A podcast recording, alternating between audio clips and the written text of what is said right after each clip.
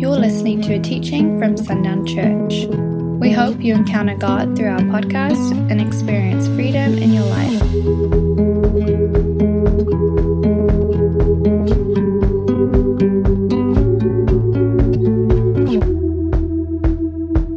My second mistake was telling Parker the things the Lord had been speaking to me because last week, the last like 15 minutes of his sermon were things the Lord was speaking to me. Also, he stole my material. And no, I'm just kidding. Uh, I just say that because those were things I hadn't actually shared with him. And uh, the Lord is speaking the same things across, across the board to a lot of people in our community. It's not just here at our church. And uh, I love that. Uh, okay, so. What I shared with Parker was just this phrase that um, a song is just a song if it is your only offering to Him. And he spoke that at the very beginning of an incredibly busy week for me. And um, I. I've never well I thought to myself like maybe I should message Jay like I'm maybe I'm supposed to pick the songs this week and I just kind of wrote it off. You, you, know, sometimes the Lord speaks and we put it in this category of like, eh, I didn't really hear that right. I, I don't know that fully. Well, the Lord is gracious, and Jay called me the next day and he was like, I just need you to pick the set this week. Um, but I, in that, had never had such a hard time picking the songs. It just like wasn't coming naturally, and I've done it before. Um, and then to, through speaking to Jay, he, he revealed that this message was two part, and part of it was for me. And uh, he was just saying, like, a, a, song is just a song, it's just words. And he does not need the words that we choose to accomplish his work. So that was the first part. And then the second part um, was that because he doesn't need these words, he just needs our hearts to be opened to him. And that was the main takeaway for me, and that is what I just allowed the Lord to unpack. Um, and what he is saying in all of this is that it's time for God's people to step up. A song is not enough. Um, coming to church is not enough. And it's not meant to sound heavy, um, but he's asking you to give him all you've got.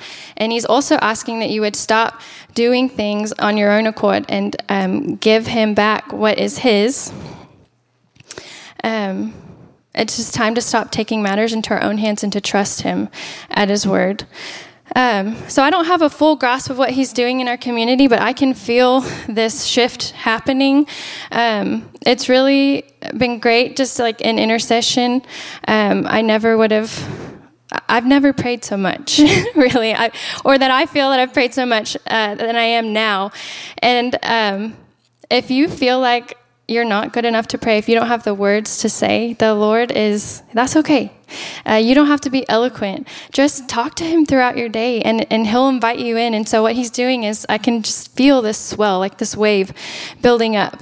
And I'm just like, just enjoying it, just sitting and just waiting to watch what He's going to do. Um, so I shared this a couple weeks ago, but uh, again, in worship, for me, like the movement is just because I don't have the words to say what I'm feeling inside of me, and so I just move my hands. That's the next natural thing. Um, so if you're new, um, this has been a while since we've preached this, but when Randy was here, he ta- he taught really big on identity, and so we have we all have these general uh, pieces from the Lord, right? We're all sons and daughters. Um, we have the fruit of the Spirit, the gift of the Holy Spirit, and the power that comes with that. But there are things that are very specific and unique to each of us. And for me in my life, that is the peace of God. He calls me His peace, and sometimes that's too much.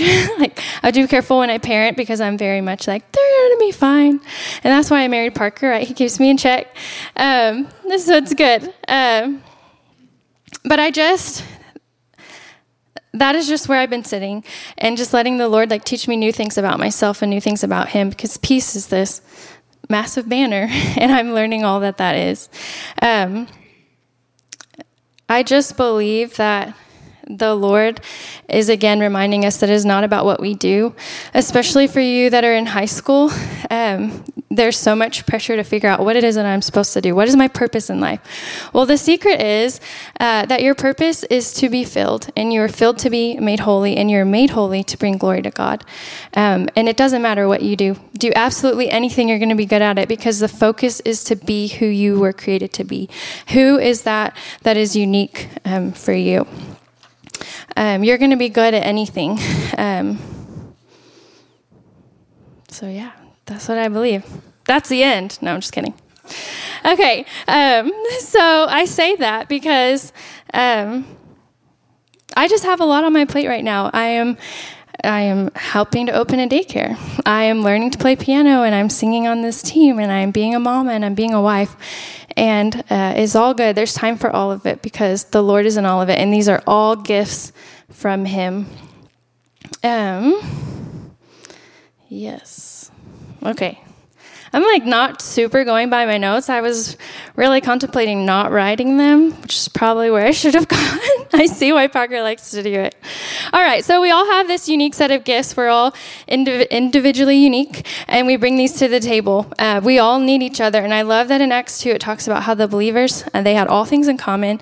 They were selling their possessions and they were belo- and belongings, and they were distributing to all as any had need. And that is just incredibly beautiful because you are not meant to do this life alone, and you're not supposed to do it yourself. That is not God's design, and that is what society teaches is acceptable, but all it does is lead to hurt. It hurts you and it hurts those around you. And we're going to see this in scripture in just a moment. But I just want to speak to the woman because I think we especially struggle with that. Um, society tries to teach us that we don't need help or that we're a bother when we ask someone for it or that our kids are a bother. And that is not true of the Lord. Uh, we are never a bother to Him. And I just want us to be the kind of friends um, that know when our friends are in need and know when they need help. All right. Uh, we're going to start in Genesis 15. If you think the Bible is boring, then this morning is for you because we're going to read some strange things today. Um, I want to look at the life of Abraham and Sarah. And I want to give some context up to this point. My voice is too quiet for the lapel, so I'm demoted to a mic. Okay. Um, okay, so today we have this expectation that God is required to move quickly, but that is just not who He is. And it's crazy. He exists outside of time, and He will do things in His own timing, and it will end up being perfect.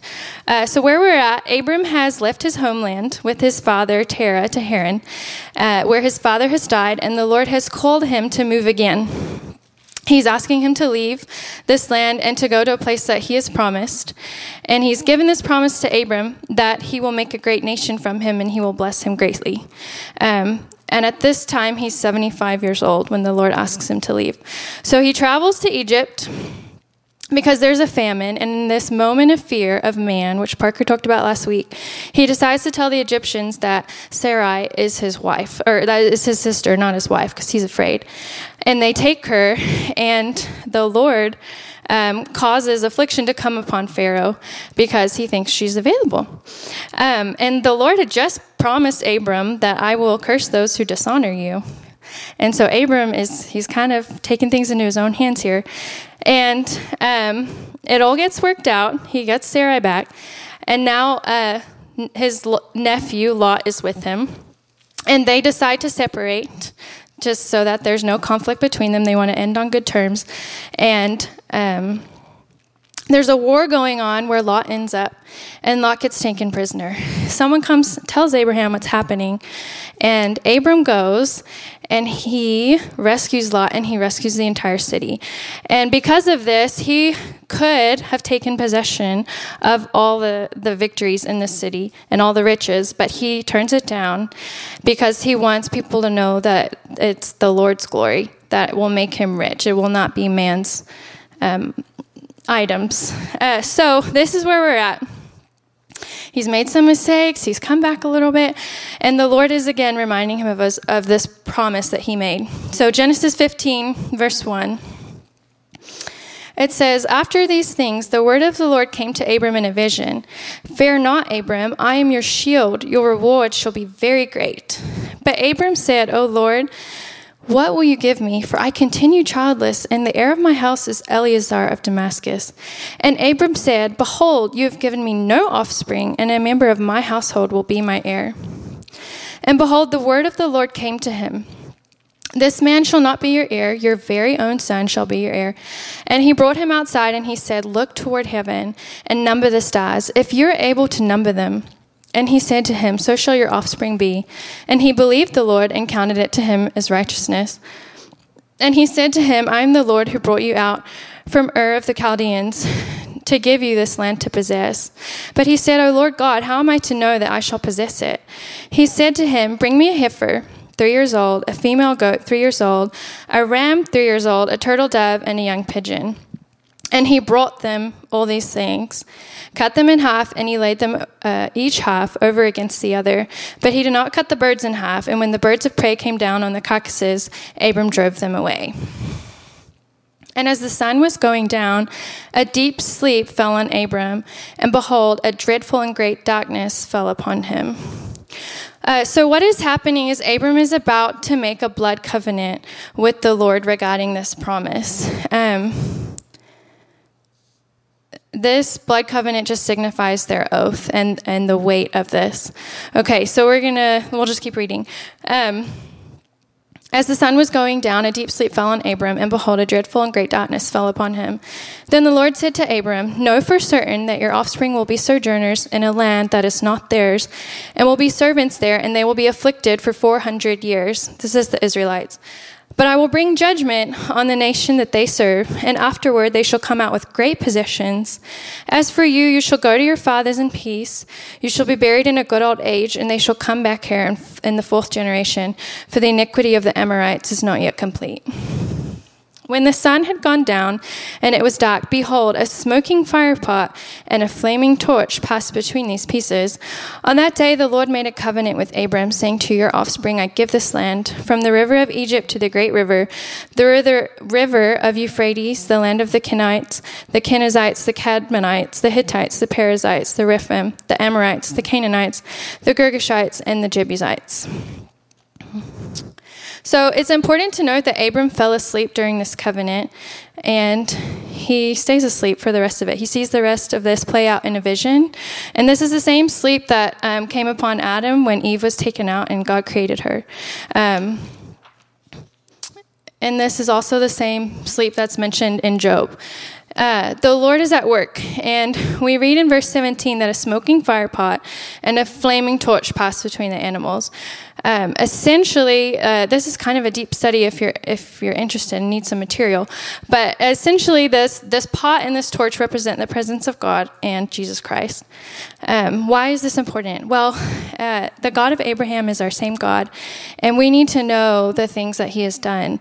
Um, when Jesus died on the cross, He made a blood covenant with us, and that was His to uphold.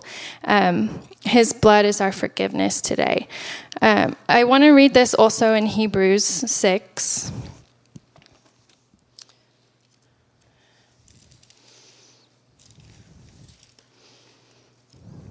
I don't mark my passages like Parker, so. Hebrews is somewhere in here. Okay. Hebrews 6, verse 13. It says, For when God made a promise to Abraham, since he had no one greater by whom to swear, he swore by himself, saying, Surely I will bless you and multiply you. And thus Abraham, having patiently waited, obtained the promise. For the people swear by something greater than themselves, and in all their disputes, an oath is final for confirmation. So when God desired to show more convincingly to the heirs of the promise the unchangeable character of his purpose, he guaranteed it with an oath, so that by two unchangeable things, in which it is impossible for God to lie, we who have fled for refuge might have strong encouragement to hold fast to the hope set before us. So, do you realize that if God doesn't do what he says, that it's his reputation on the line? It's not our responsibility to accomplish his work in our own strength, because if he says he's going to do something, then the rest is up to him. Uh, do you ever feel overwhelmed at all the things on your plate or even the circumstances surrounding you? Um, I've been there. I used to say yes to everything um, without regard to the consequences. and uh, it was just because I thought I had time to do it all. Um, and I learned this in college. Um, but what happens is you just end up getting really stressed out because you've taken on too much. And so now I've learned uh, to ask the Lord before I say yes, is this from you? Because if it is, then all these things fit together, and there's time for every single one of them. And we don't have to get stressed out because I can approach them knowing that He has gone before me and that there is time for all of it because they're from Him. Um, and if you are feeling overwhelmed, then you need to do a self check and you need to ask him if there's something that he needs that you need to take off your plate. Um, or you need to ask yourself if he is your priority because if as believers, we are to steward the gifts from Him and the assignments that He has given us. And if we don't have time to pursue Him, then what's the point? Basically, that's what it comes down to. Um, so, because I know that the things on my plate are His, I can approach them with thankfulness and I can thank Him for the day, knowing that He's gone before me, um, that He has given all these things to me, and that he, even the unforeseen circumstances that arise, that He's called me an overcomer. And so I can ask Him, Lord, give me eyes to see the way that you do and recognize how you're moving in this moment. And it's very different than when we take matters into our own hands. So, I want to keep reading in Genesis. Because Abram also takes matters into his own hands while he is waiting on this promise from the Lord. So we'll pick back up in Genesis 16. Now, Sarai, Abram's wife, had borne him no children. She had a female Egyptian servant whose name was Hagar. And Sarai said to Abraham, or Abram, Behold, now the Lord has prevented me from bearing children. Go into my servant.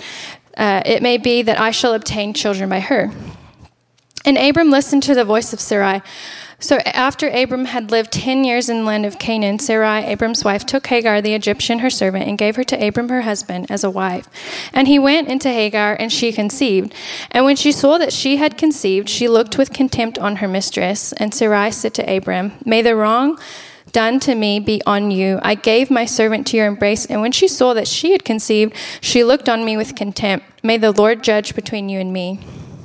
But Abram said to Sarai, Behold, your servant is in your power.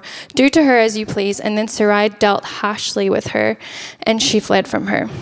The angel of the Lord found her, this is Hagar, by a spring of water in the wilderness, um, the spring on the way to Shur. And he said, Hagar, servant of Sarai, where have you come from and where are you going? She said, I am fleeing from my mistress Sarai. The angel of the Lord said to her, Return to your mistress and submit to her.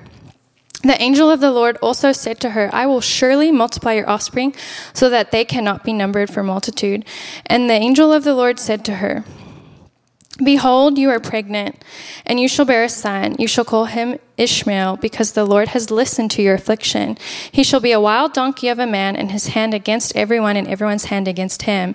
And he shall dwell over all, over against all his kinsmen. So she called the Lord who spoke to her, You are a God of seeing. For she said, Truly here I have seen him who looks after me. Therefore the well was called Beer Roi. It lies between Kadesh and Bered. And Hagar bore Abram a son, and Abram called the name of his son, whom Hagar bore, Ishmael. Abram was 86 years old when Hagar bore Ishmael to Abram. So, again, we see what happens when we try to do things on our own, but thankfully, God is gracious and He has a plan that is bigger than what we can accomplish. Okay, so we're going to read some more. In Genesis 17, it says, When Abram was 99 years old, the Lord appeared to Abram and said to him, I am God Almighty. Walk before me and be blameless that I may make my covenant between me and you, and may multiply you greatly. Then Abram fell on his face, and God said to him, Behold, my covenant is with you, and you shall be the father of a multitude of nations. No longer shall you be called Abram, but your name shall be Abraham, for I have made you the father of a multitude of nations. I will make you exceedingly fruitful, and I will make you into nations, and kings shall come from you. And I will establish my covenant between me and you, and your offspring after you throughout their generations, for an everlasting covenant, to be God to you and to your offspring after you. And I will give to you and to your offspring after you the land of your sojournings, all the land of Canaan, for the, an everlasting possession, and I will be their God. Verse 15 And God said to Abram, As for Sarai your wife, you shall not call her name Sarai, but Sarah shall be her name. I will bless her, and moreover, I will give you a son by her. I will bless her, and she shall become nations. Kings of peoples shall come from her. Um, then Abram fell on his face and laughed and said to himself, Shall a child be born to a man who is a hundred years old? Shall Sarah, who is ninety years old, bear a child? And Abram said to God, Oh, that Ishmael might live before you. God said, No. Uh, but Sarah, your wife, shall bear you a son, and you shall call his name Isaac. I will establish my covenant with him as an everlasting covenant for his offspring after him. As for Ishmael, I have heard you. Behold, I have blessed him, and I will make him fruitful and multiply him greatly. He shall father twelve princes, and I will make him into a great nation. But I will establish my covenant with Isaac, whom Sarah shall bear to you at this time next year. And in next chapter, well, a couple chapters later, in 21, God fulfills the promise, and Isaac is born when Abraham is 100 years old. So from the time that the Lord first gave the promise, Abraham was 75. To the time Isaac was born, he was 100. And I just want to encourage you if you're waiting on something that the Lord has spoken, that He has not forgotten you. And I do, um, we read all this about Hagar because I also want to highlight her life. And um, I've never paid a lot of attention to her until Amy uh, taught on her at her women's Bible study. Um, but when Parker preaches that there are lives attached to your obedience and disobedience, these are the Hagars of the world. And thankfully, the Lord sees you in your struggles. And Hagar had every right to run away, but the Lord had other plans for her. And He called her to go back. And I think that would have been incredibly hard if that was me to go back to Sarai. Um, I kept thinking that my parents chose the wrong name um, reading this story, but I'm really glad I'm Sarah, not Hagar. Um, and uh, I know we don't like to be in the thick of it, but the Lord is there with you and He sees you. Um, and to the Sarahs of the world, um, even though we make mistakes and we cause hurt to those around us, the Lord will still work it for good if we don't give up. Um, so I think that um, some of us this morning just need to know that the Lord has a blessing for us in our hardship and in our mistakes. And what we see as a mistake, He sees as an opportunity for restoration because your righteousness has no effect on His ability to work. Um, and even if your life doesn't look like what you thought, will you trust Him enough to let it go and let Him move, um, no matter how long it takes? Um, I just want to close this morning with Psalm 34. And instead of turning there, I'm just going to read it. I'm going to ask that you open your hands, just in a posture of receiving this. But this is, to me, the worship that the Lord is calling us into. If our song is just a song this morning, if that's you, um, then then start here. Um, this is this is what he is saying.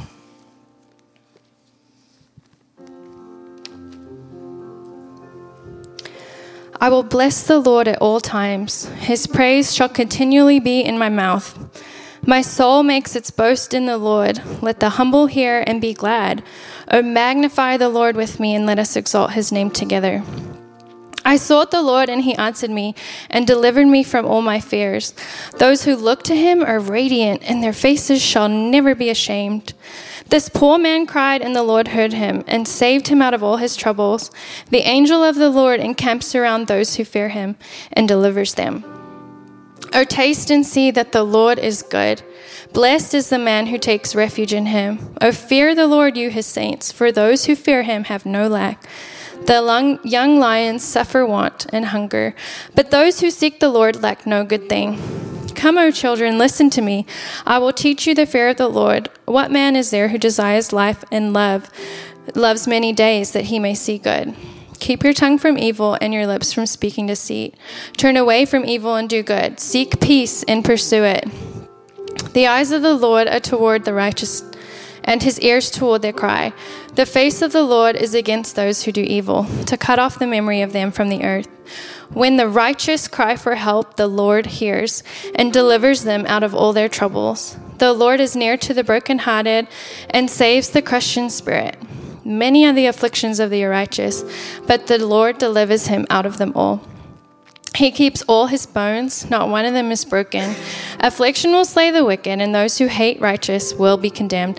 The Lord redeems the life of his servants, and none of those who take refuge in him will be condemned. Thanks for listening to this message. For more resources, visit sundownchurch.com.